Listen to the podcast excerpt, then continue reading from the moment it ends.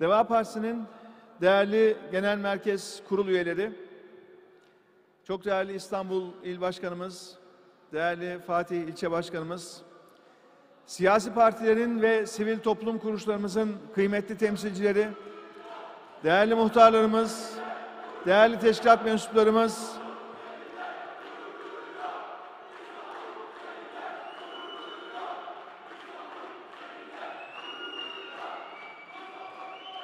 Biz biz gençlerimizle gurur duyuyoruz, İstanbul'la gurur duyuyoruz. Sağ olun.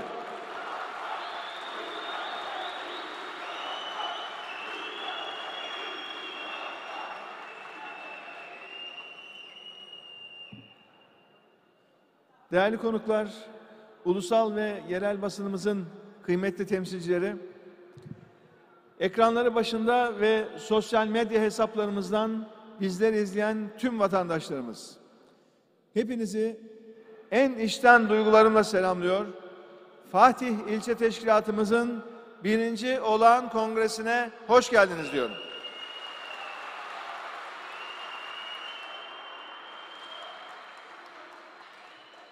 Tarihi Yarımada'nın ortasından binlerce yıllık mirastan her dilden, her kültürden, her kimlikten insanın bir arada yaşadığı kadim ilçemiz Fatih'ten, İstanbul'un orta yerinden hepinizi sevgiyle, saygıyla selamlıyorum.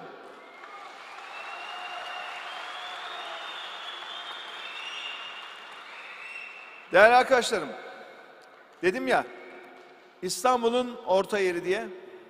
İşte bu orta yerde tam da kitabın ortasından konuşacağım bugün. Bugün kadınları konuşacağım değerli arkadaşlar.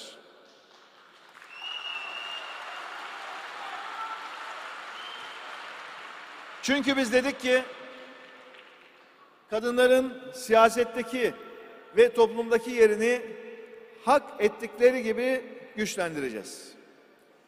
Çünkü biz dedik ki hedefimiz her alanda eşitlik. Çünkü biz kadın erkek bu mücadelenin içindeyiz. Ülkemizin içinde olduğu bu çoklu krizden kurtuluşun yolu kadınların aklıdır. Bu ekonomik darboğazdan, bu politik sıkışmışlıktan ülkemizin kurtuluş yolu kadınların fikridir.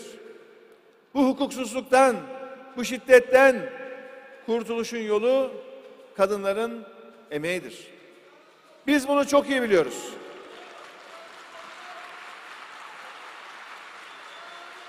Biz biz umut dolu yarınları kadınlarla birlikte yan yana inşa edeceğiz. Ama önce ülkemizin dertlerini, kadınların dertlerini şöyle bir konuşmamız lazım. Değerli arkadaşlar, yıllardır özellikle şu son üç yıldır yaşadığımız ekonomik kriz her haneyi yangın yerine çevirdi. Kadınların emeği daha alınlarındaki ter kurumadan eriyip gidiyor. Çalışsın çalışmasın. Bizim ülkemizin ev ekonomisi aslında kadınların elinde. Mutfağı da evi de kadınlar çekip çeviriyor. Özellikle de ev kadınları, emeği görülmeyen ev kadınları. Yani tüm emeğini evin içinde, hane içine vakfeden kadınlar gerçekten belki de şu son 20 yılın en zor zamanlarını geçiriyorlar bugünlerde. Alım gücünün düşmesini iliklerine kadar hissediyorlar. Toplumca gün be gün yoksullaşıyoruz. Gün be gün paramız pul oluyor. Her geçen gün cebimizdeki para eriyor. Dolar karşısında en çok değer kaybeden değerli arkadaşlar bizim paramız bizim. Dolar kuru artınca A'dan Z'ye her şey zamlanıyor. Her şeyin maliyeti artıyor. Bu kötü yönetim yüzünden kadınlar asgari ihtiyaçlarını bile karşılamakta artık güçlük çekiyorlar. Bakın gittiğimiz her ilde, ilçelerde mutlaka şöyle bir çarşıları dolaşıyoruz. pazar yerlerine giriyoruz. Son dönemde ziyaret ettiğim pazar yerlerinde alışveriş eden kadınlara soruyorum. Bakıyorum ellerinde küçük bir iki tane torba. Kaç para ödedin diyorum. Torbanın yarısı dolmuş. Kaldırıyor 100 lira ödedim. Öbürüne sordu, soruyorum 150 lira ödedim. Bir başka kadına soruyorum, bakıyorum alışveriş arabasıyla gelmiş küçük bir şey, içi boş. Ne yaptın diyorum. Ne aldın, ne alacaksın? Valla diyor her şey o kadar pahalı ki. Hiçbir şey alamadım. Eve giderken şuradan bir ekmek alıp götüreceğim. Akşam yemeğinde bir ekmekten başka bir şeyimiz yok diyor. Bunlar bizim fiilen sahada gördüğümüz gerçekler. Türkiye'nin, ülkemizin gerçekleri bunlar. Bu ekonomik dengeler var ya arkadaşlar. Bir bozulunca hele hele böyle bir iş bilmez hükümetin bu dengeleri düzeltmesi mümkün değil. Mümkün değil.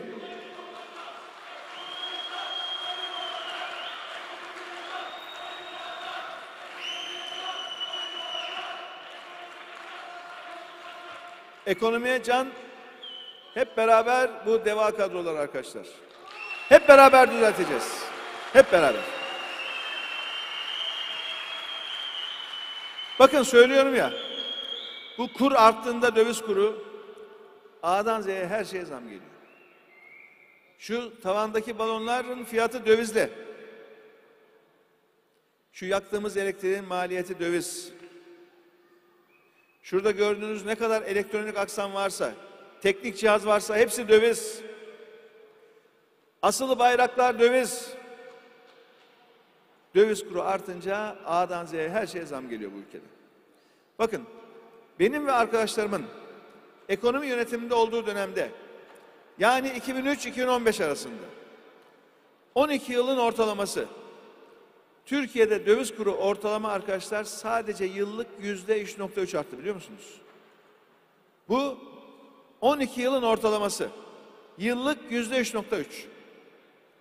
Peki şu taraflı partili cumhurbaşkanı göreve başladıktan sonra yani Ağustos 2018'den bu yana kur yıllık ortalama tam yüzde 22 arttı. 22. Yüzde 3.3 nerede? Yüzde 22 nerede? İşte hayat pahalılığının, enflasyonun sebebinde, kökünde bu var. Akıl alır gibi değil bakın. Dolar kuru bugünlerde 9,5 civarında ya. Sayın Erdoğan çıkarttığı anlık krizlerle döviz kurunu durmadan oplatıyor. Yazıktır, günahtır. Elektrik parasından doğalgaza, sudan süte varana kadar her şeye zam üstüne zam biniyor bu ülkede. Mahvettiler ya. Ülkenin ekonomisini mahvettiler. Yazık gerçekten yazık günah. Pazar fileleri boş, tencereler boş. Koskoca bir ülke adeta Survivor setine döndü. Üç kuruş parayla hayatta kalmaya çalışanların ülkesi olduk ya. Geldiğimiz nokta bu.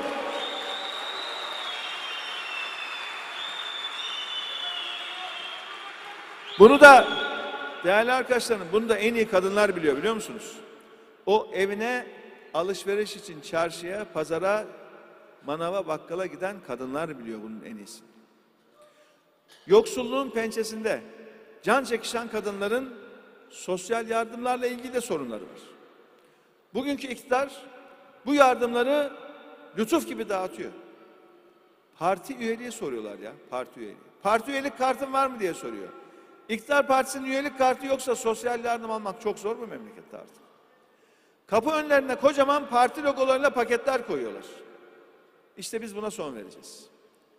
Bizim kültürümüzde nedir? Sağ elin verdiğini sol el bilmez. Bizim kültürümüzde bu vardır. Bunlar göstere göstere yapıyor. Üstelik diyorlar ki bak biz gidersek bunlar kesilir ha diye de tehdit ediyorlar vatandaş. Ayıptır, günahtır. Bizim dönemimizde arkadaşlar sosyal yardımlar, sosyal destekler hak temelli olacak, hak. Vatandaşlarımız devletin kurumlarının kapısında sürünmeyecek. İhtiyacı olanları hane hane devlet tespit edecek, devlet. Yoksul vatandaşlarımıza aile bazlı asgari gelir desteği sağlayacağız. İnsan haysiyetine yaraşır şekilde bunu verenin, alanın haberi olmadan yapacağız. Bugün bu ülkede yaşayan, bugün bu ülkede vergi ödeyen her vatandaşın ihtiyaç duyduğunda sosyal yardım, sosyal destek alması bir haktır. Lütuf değildir. En önemlisi de değerli arkadaşlarım, biz vatandaşlarımızı işte bu sosyal yardım, sosyal destek almaya muhtaç olmaktan kurtaracağız. Vatandaşlarımızı kendi alın teriyle çalışıp kazanacağı, refahının artacağı, zenginleşeceği bir Türkiye için biz yola çıktık. Bunun için yola çıktık. Ülkeyi hızla ayağa kaldıracağız. Kadınları yoksulluktan, yardım almak zorunda kalmaktan kurtaracağız. Asıl nihai hedefimiz bu. Peki değerli arkadaşlarım, kadınların sadece derdi ekonomiyle mi ilgili? Hayır. Hukuk yok, hukuk. Sayın Erdoğan ne yaptı? Bir gece yarısı kararıyla tek bir imzayla Türkiye'yi İstanbul Sözleşmesi'nden çıkardı. İstanbul Sözleşmesi ne demek? Kadına karşı şiddetle mücadele demek. Kadına karşı şiddet varsa bunun aması, fakatı olmaz demek. Sözleşme bundan ibaret ya.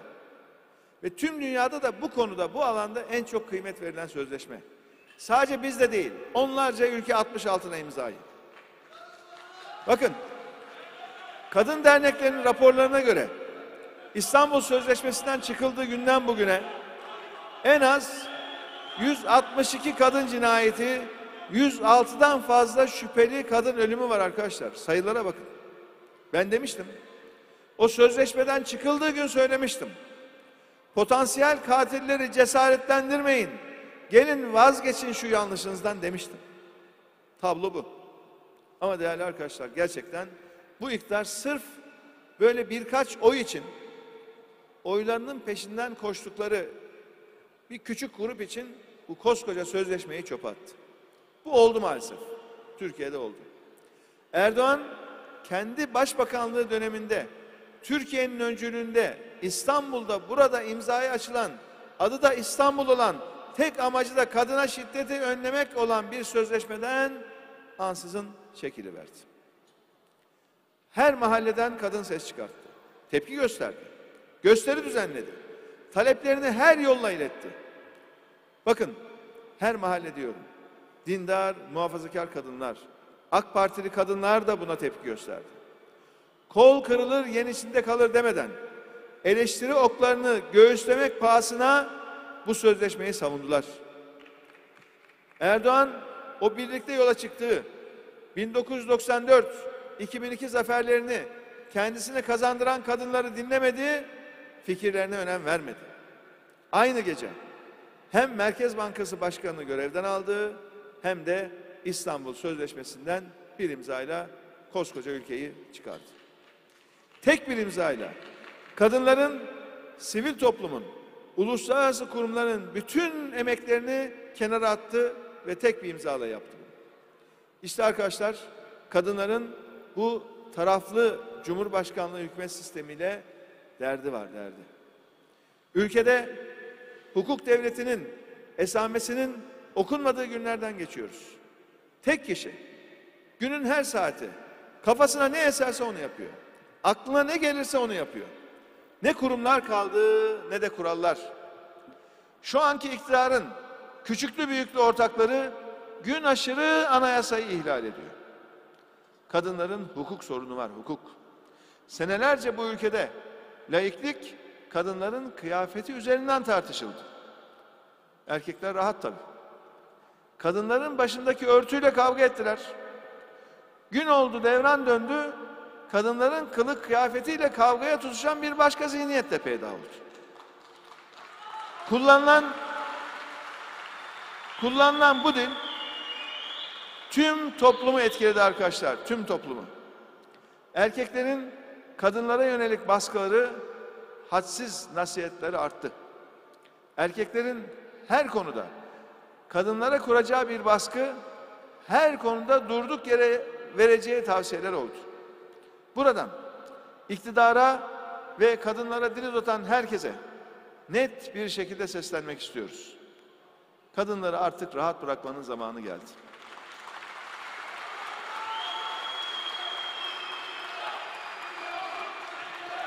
Biz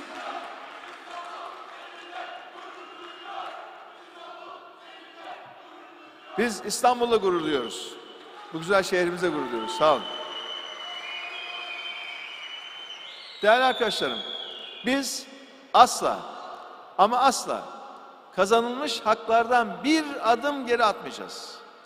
Gasp edilmiş hakları da aynen iade edeceğiz. İlkemiz çok net. Çok netiz. Kıyafeti yüzünden taciz edilen kadınların yanındayız. Hayat tarzı, dini, inancı, etnik kimliği nedeniyle dışlanan, işe alınmayan, daha az ücret alan bütün kadınların yanındayız. Çok netiz. Şiddet mağduru olan her kadının kimlerden, üzerinde ne vardı, saat kaçta neredeydi demeden yanındayız. Çok netiz.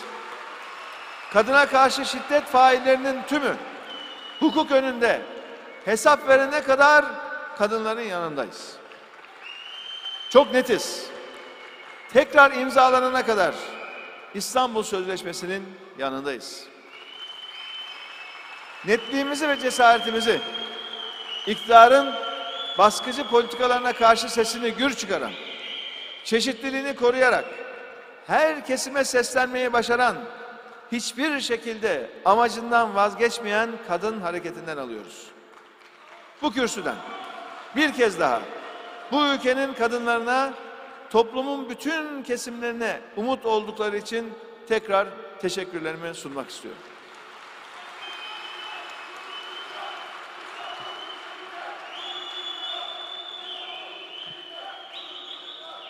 Değerli arkadaşlarım, haksız ve hukuksuz uygulamalarının tamamını tarihin çöp tenekesine atacağız, çöp tenekesine. Biz hepsine geleceğiz, hepsine geleceğiz. Değerli arkadaşlarım, bakın bu ülkede gerçekten hukuktan bahsediyorsak, haktan bahsediyorsak, büyük mağduriyetler var. Her gün bu ülkede insan hakları çiğneniyor. Her gün hukuk ihlal ediliyor. Bu ülkenin Cumhurbaşkanı her gün anayasayı dinlemiyor. Anayasanın yemin maddesinde ne var? Cumhurbaşkanı yemin maddesinde diyor ki ben görevimi tarafsızca yapacağıma yemin ederim diye göreve başlıyor.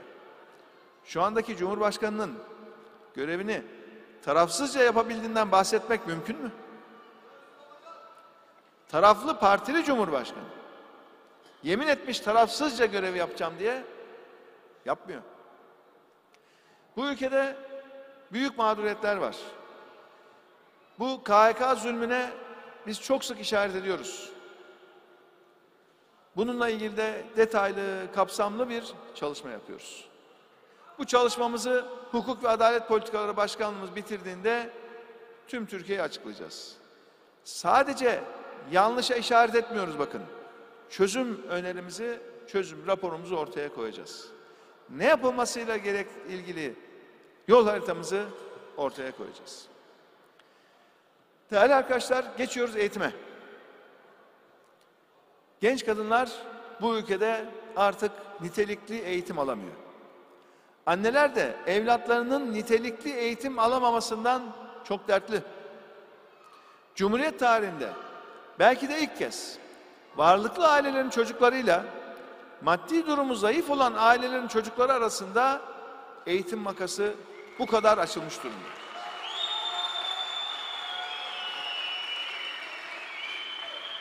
Cumhuriyet tarihinde hiçbir zaman eğitimde fırsat eşitliği bu kadar bozulmamıştı. Eskiden maddi durumu zayıf olan anne babalar çocuklarını Anadolu Lisesi'ne, fen lisesine kaydettiklerinde diyorlar ki neyse artık çocuğum kendisini kurtaracak. Böyle bir şey kalmadı. Çocuklar kendini kurtaramıyor. Genç işsizliği de, kadın işsizliği de aldı başını gitti. Çocuklar kendilerini eve kapatıyorlar arkadaşlar eve. Ev genci oldular. Odalarından çıkamıyorlar. Annelerin yüreğine taş oturuyor ya. Maddi imkanları sınırlı bir ailenin çocuklarının iyi bir üniversiteyi kazanması neredeyse artık hayal oldu. Biliyorsunuz ben sık sık uyarmıştım. Ekonomimizin zirvede olduğu 12.500 dolarlık milli gelire ulaştığımız dönemde demiştim. Eğitimde ve hukukta gerekenler yapılmazsa bu ülke orta gelir tuzağına düşecek demiştim. Maalesef düştük. 2013'ten bu yana her sene her sene merdiven basamağı gibi gelirimiz düşüyor. Milli gelirimiz azalıyor. Geçen sene 8 bin dolarla kapattık. Bunu da en iyi kadınlar biliyor. En iyi kadınlar hissediyor. Şu an öğrenci olanlar kendi yaşamlarından biliyor. Anne olanlar evlatlarından biliyor. Hem kadın olduğu için hem de Türkiye'de yaşadığı için fırsat eşitliği daha da bozulan, daha da azalan kadınlar biliyor. Çocuğunun geleceğinden duyduğu kaygıyla geceleri uykusuz kalanlar biliyor. Rövanşist hislerle sopa sallayanların dilinden endişe eden kadınlar kat sayı korkusunu da hala yaşıyor.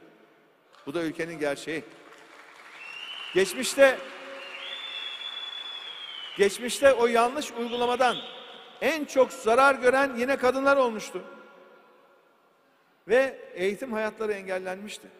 O yüzden mahalle ayrımı yapmadan ötekine kızıp hıncını kadınlardan alan tüm bu rövanşist uygulamaları da reddediyoruz. Kimsenin endişesi olmasın. Biz bu çağ dışı uygulamalara geçit vermeyeceğiz. Değerli arkadaşlarım, çok yakında eğitimle ilgili eylem planlarımızı açıklayacağız. Bu konuya bakışımızda detaylı bir şekilde ortaya koyacağız. Bakın, biz diyoruz ki eğitim 3 yaşına başlamalı, 3. Mutlaka erken yaşlarda dil eğitimi lazım. Çocukların analitik düşünme, algoritmik düşünmeyi erken yaşlarında öğrenmesi lazım. Erken yaşlarda dijital becerileri kazanmaları lazım. Sorgulamayı bilmeleri lazım. Öğrenmeyi öğrenmeleri lazım. Esnek bir müfredat lazım, esnek. İsteyen istediği dersi seçerek okusun. Ve eğitim deyince öğretmen, öğretmen, öğretmen. Özellikle küçük yaşlarda. Öğretmenlerimizin iyi yetiştirilmesi, meslek içi eğitimle sürekli güncellenmesi çok çok önemli bir konu. Özellikle kız çocuklar için değerli arkadaşlar STEM denilen alan var. Nedir bunlar? Fen, teknoloji, mühendislik, matematik. Kız çocuklarının bu dört alana daha fazla ilgi duyması için özel çaba gerekiyor. Çünkü bu dört alan maalesef daha çok erkek çocukların ilgi gösterdiği, ailelerin de daha çok erkek çocukları yönelttiği alanlar. İşte kız çocuklarımızı da bu alana yöneltmemiz gerekiyor. Üniversiteleri hayat boyu öğrenim merkezi yapmamız gerekiyor. Bunu yapmak için de YÖK'ü kapatmamız gerekiyor. Biz YÖK'ü kapatacağız. Üniversitelere akademik özgürlük, idari özellik sağlayacağız. Eğitim, siyaset ve ideolojik yaklaşımlardan arındırılmış bir alan olmalı. Eğitim günlük siyasetin oyun alanı olamaz.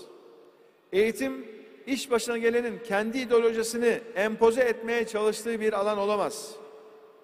Eğitimi kendi içinde evrensel doğrularla götürmemiz gerekiyor.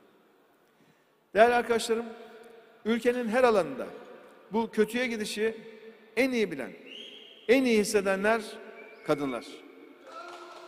İşte işte bu yüzden biz parti tüzüğümüze yüzde 35 cinsiyet kotası koyduk. Ama hedefimiz parite yani eşitlik. Bunu da parti programımıza açık açık yazdık. Bugüne kadar ayrı bir kadın kolları oluşturmadık. Bizim partimizin her kademesinde kadınlar karar verici organlarda mutlaka olacak dedik. Ana kademede ve karar verme mekanizmalarında olacaklar dedik. Kadınların partinin ana kademelerinden kopuk, izole bir şekilde siyaset yapmalarının artık karşılığı yok. Çünkü biz kadınların siyasette hak ettikleri yeri bulmaları için daha çok çalışmak zorunda olduğumuzun ve özel bir gayret içinde olmamız gerektiğinin farkındayız. Çünkü değerli arkadaşlarım bu ülke kadın mücadelesini iyi bilir, halde edebi iyi bilir. Bize vermeseler de biz alacağız. Hak azmindir, liyakadindir diyen Nezihe Muhittin'i de iyi bilir. İşte o yüzden biz yan yana yürüyoruz. Kadın erkek bu mücadeleyi yan yana veriyoruz. Ülkemizi içinde bulunduğu bu karanlık tünelden ancak yan yana olursak çıkartabileceğimizi de iyi biliyoruz. Hem partimizi hem de ülkemizi ancak kadınlarla birlikte kadın aklının katkısıyla doğru ve iyi yönetebileceğimizi çok iyi biliyoruz. Deva Partisi umut dolu yarınları kadınlarla birlikte inşa edecek. Bakın, üç hafta önce Esenyurt'ta kurduğumuz meydana terlikleriyle gelen kadınlar vardı. Terlikli terlikli kadın ne demek biliyor musunuz? Maddi durum iyi olmadığı için kendisine değil, önce çocuğuna, torunlarına ayakkabı alan haneler demek.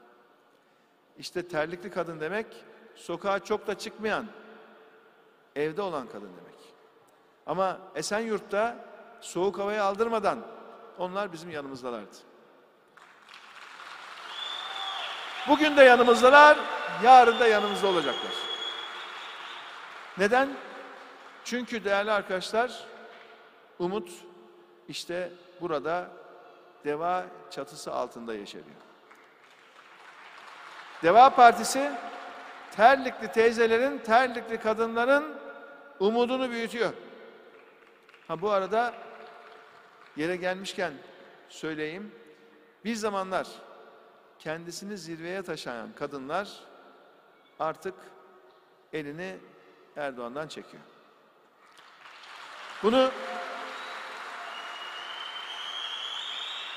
bunu meydanlarda görüyoruz, araştırmalarda görüyoruz, sokakta görüyoruz. Bunu da kulaktan kulağa Sayın Erdoğan'a duyuralım arkadaşlar. Malum kendisi artık sokağa pek çıkmadığı için muhtemelen bu olanlardan da fazla haberdar değil. Değerli arkadaşlarım, ben bu vesileyle buradan, Fatih'ten bir kere daha ülkemizin tüm kadınlarına sesleniyorum. Bu ülkenin yarınları için, özgürlük için, eşitlik ve adalet için, iyi eğitim için, zengin Türkiye için, çocuklarımızın bugününü kurtarmak için hepinizi Deva Partisi'ne davet ediyorum.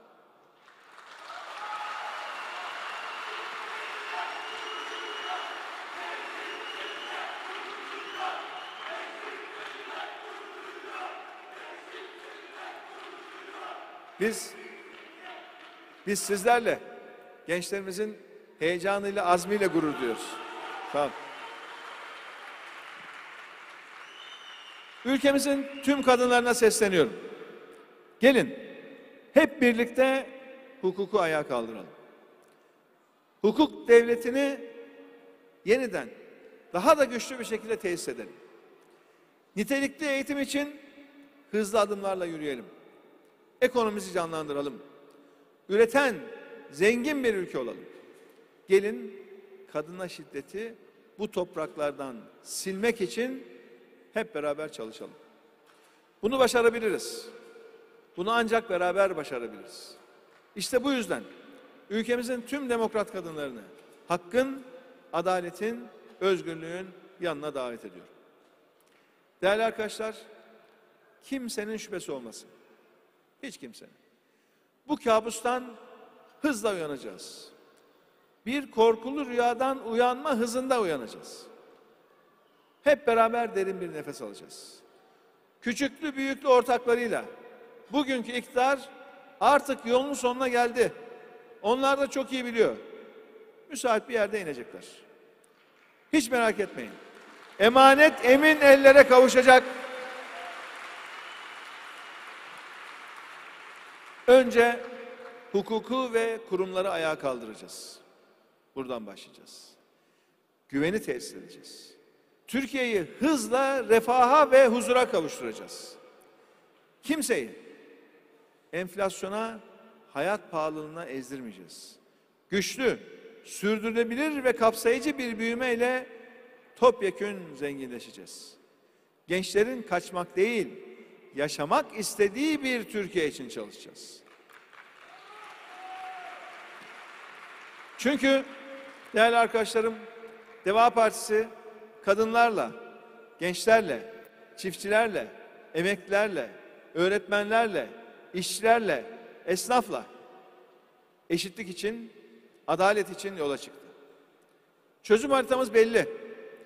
Çözümün sözcüsü hep beraber bizler olacağız. Ayrışmayacağız. Ayrıştırmayacağız. Toplumu kutuplara ayırmayacağız. Hep beraber Türkiye'nin yaralarını saracağız. Biz Türkiye'nin haysiyetli insanlar için buradayız. Artık Türkiye'nin devası var, İstanbul'un devası var, Fatih'in devası var ve biz hazırız. Hepinize çok çok teşekkür ediyorum. Kongremizin hayırlara vesile olmasın diyorum. Sağ olun, var olun.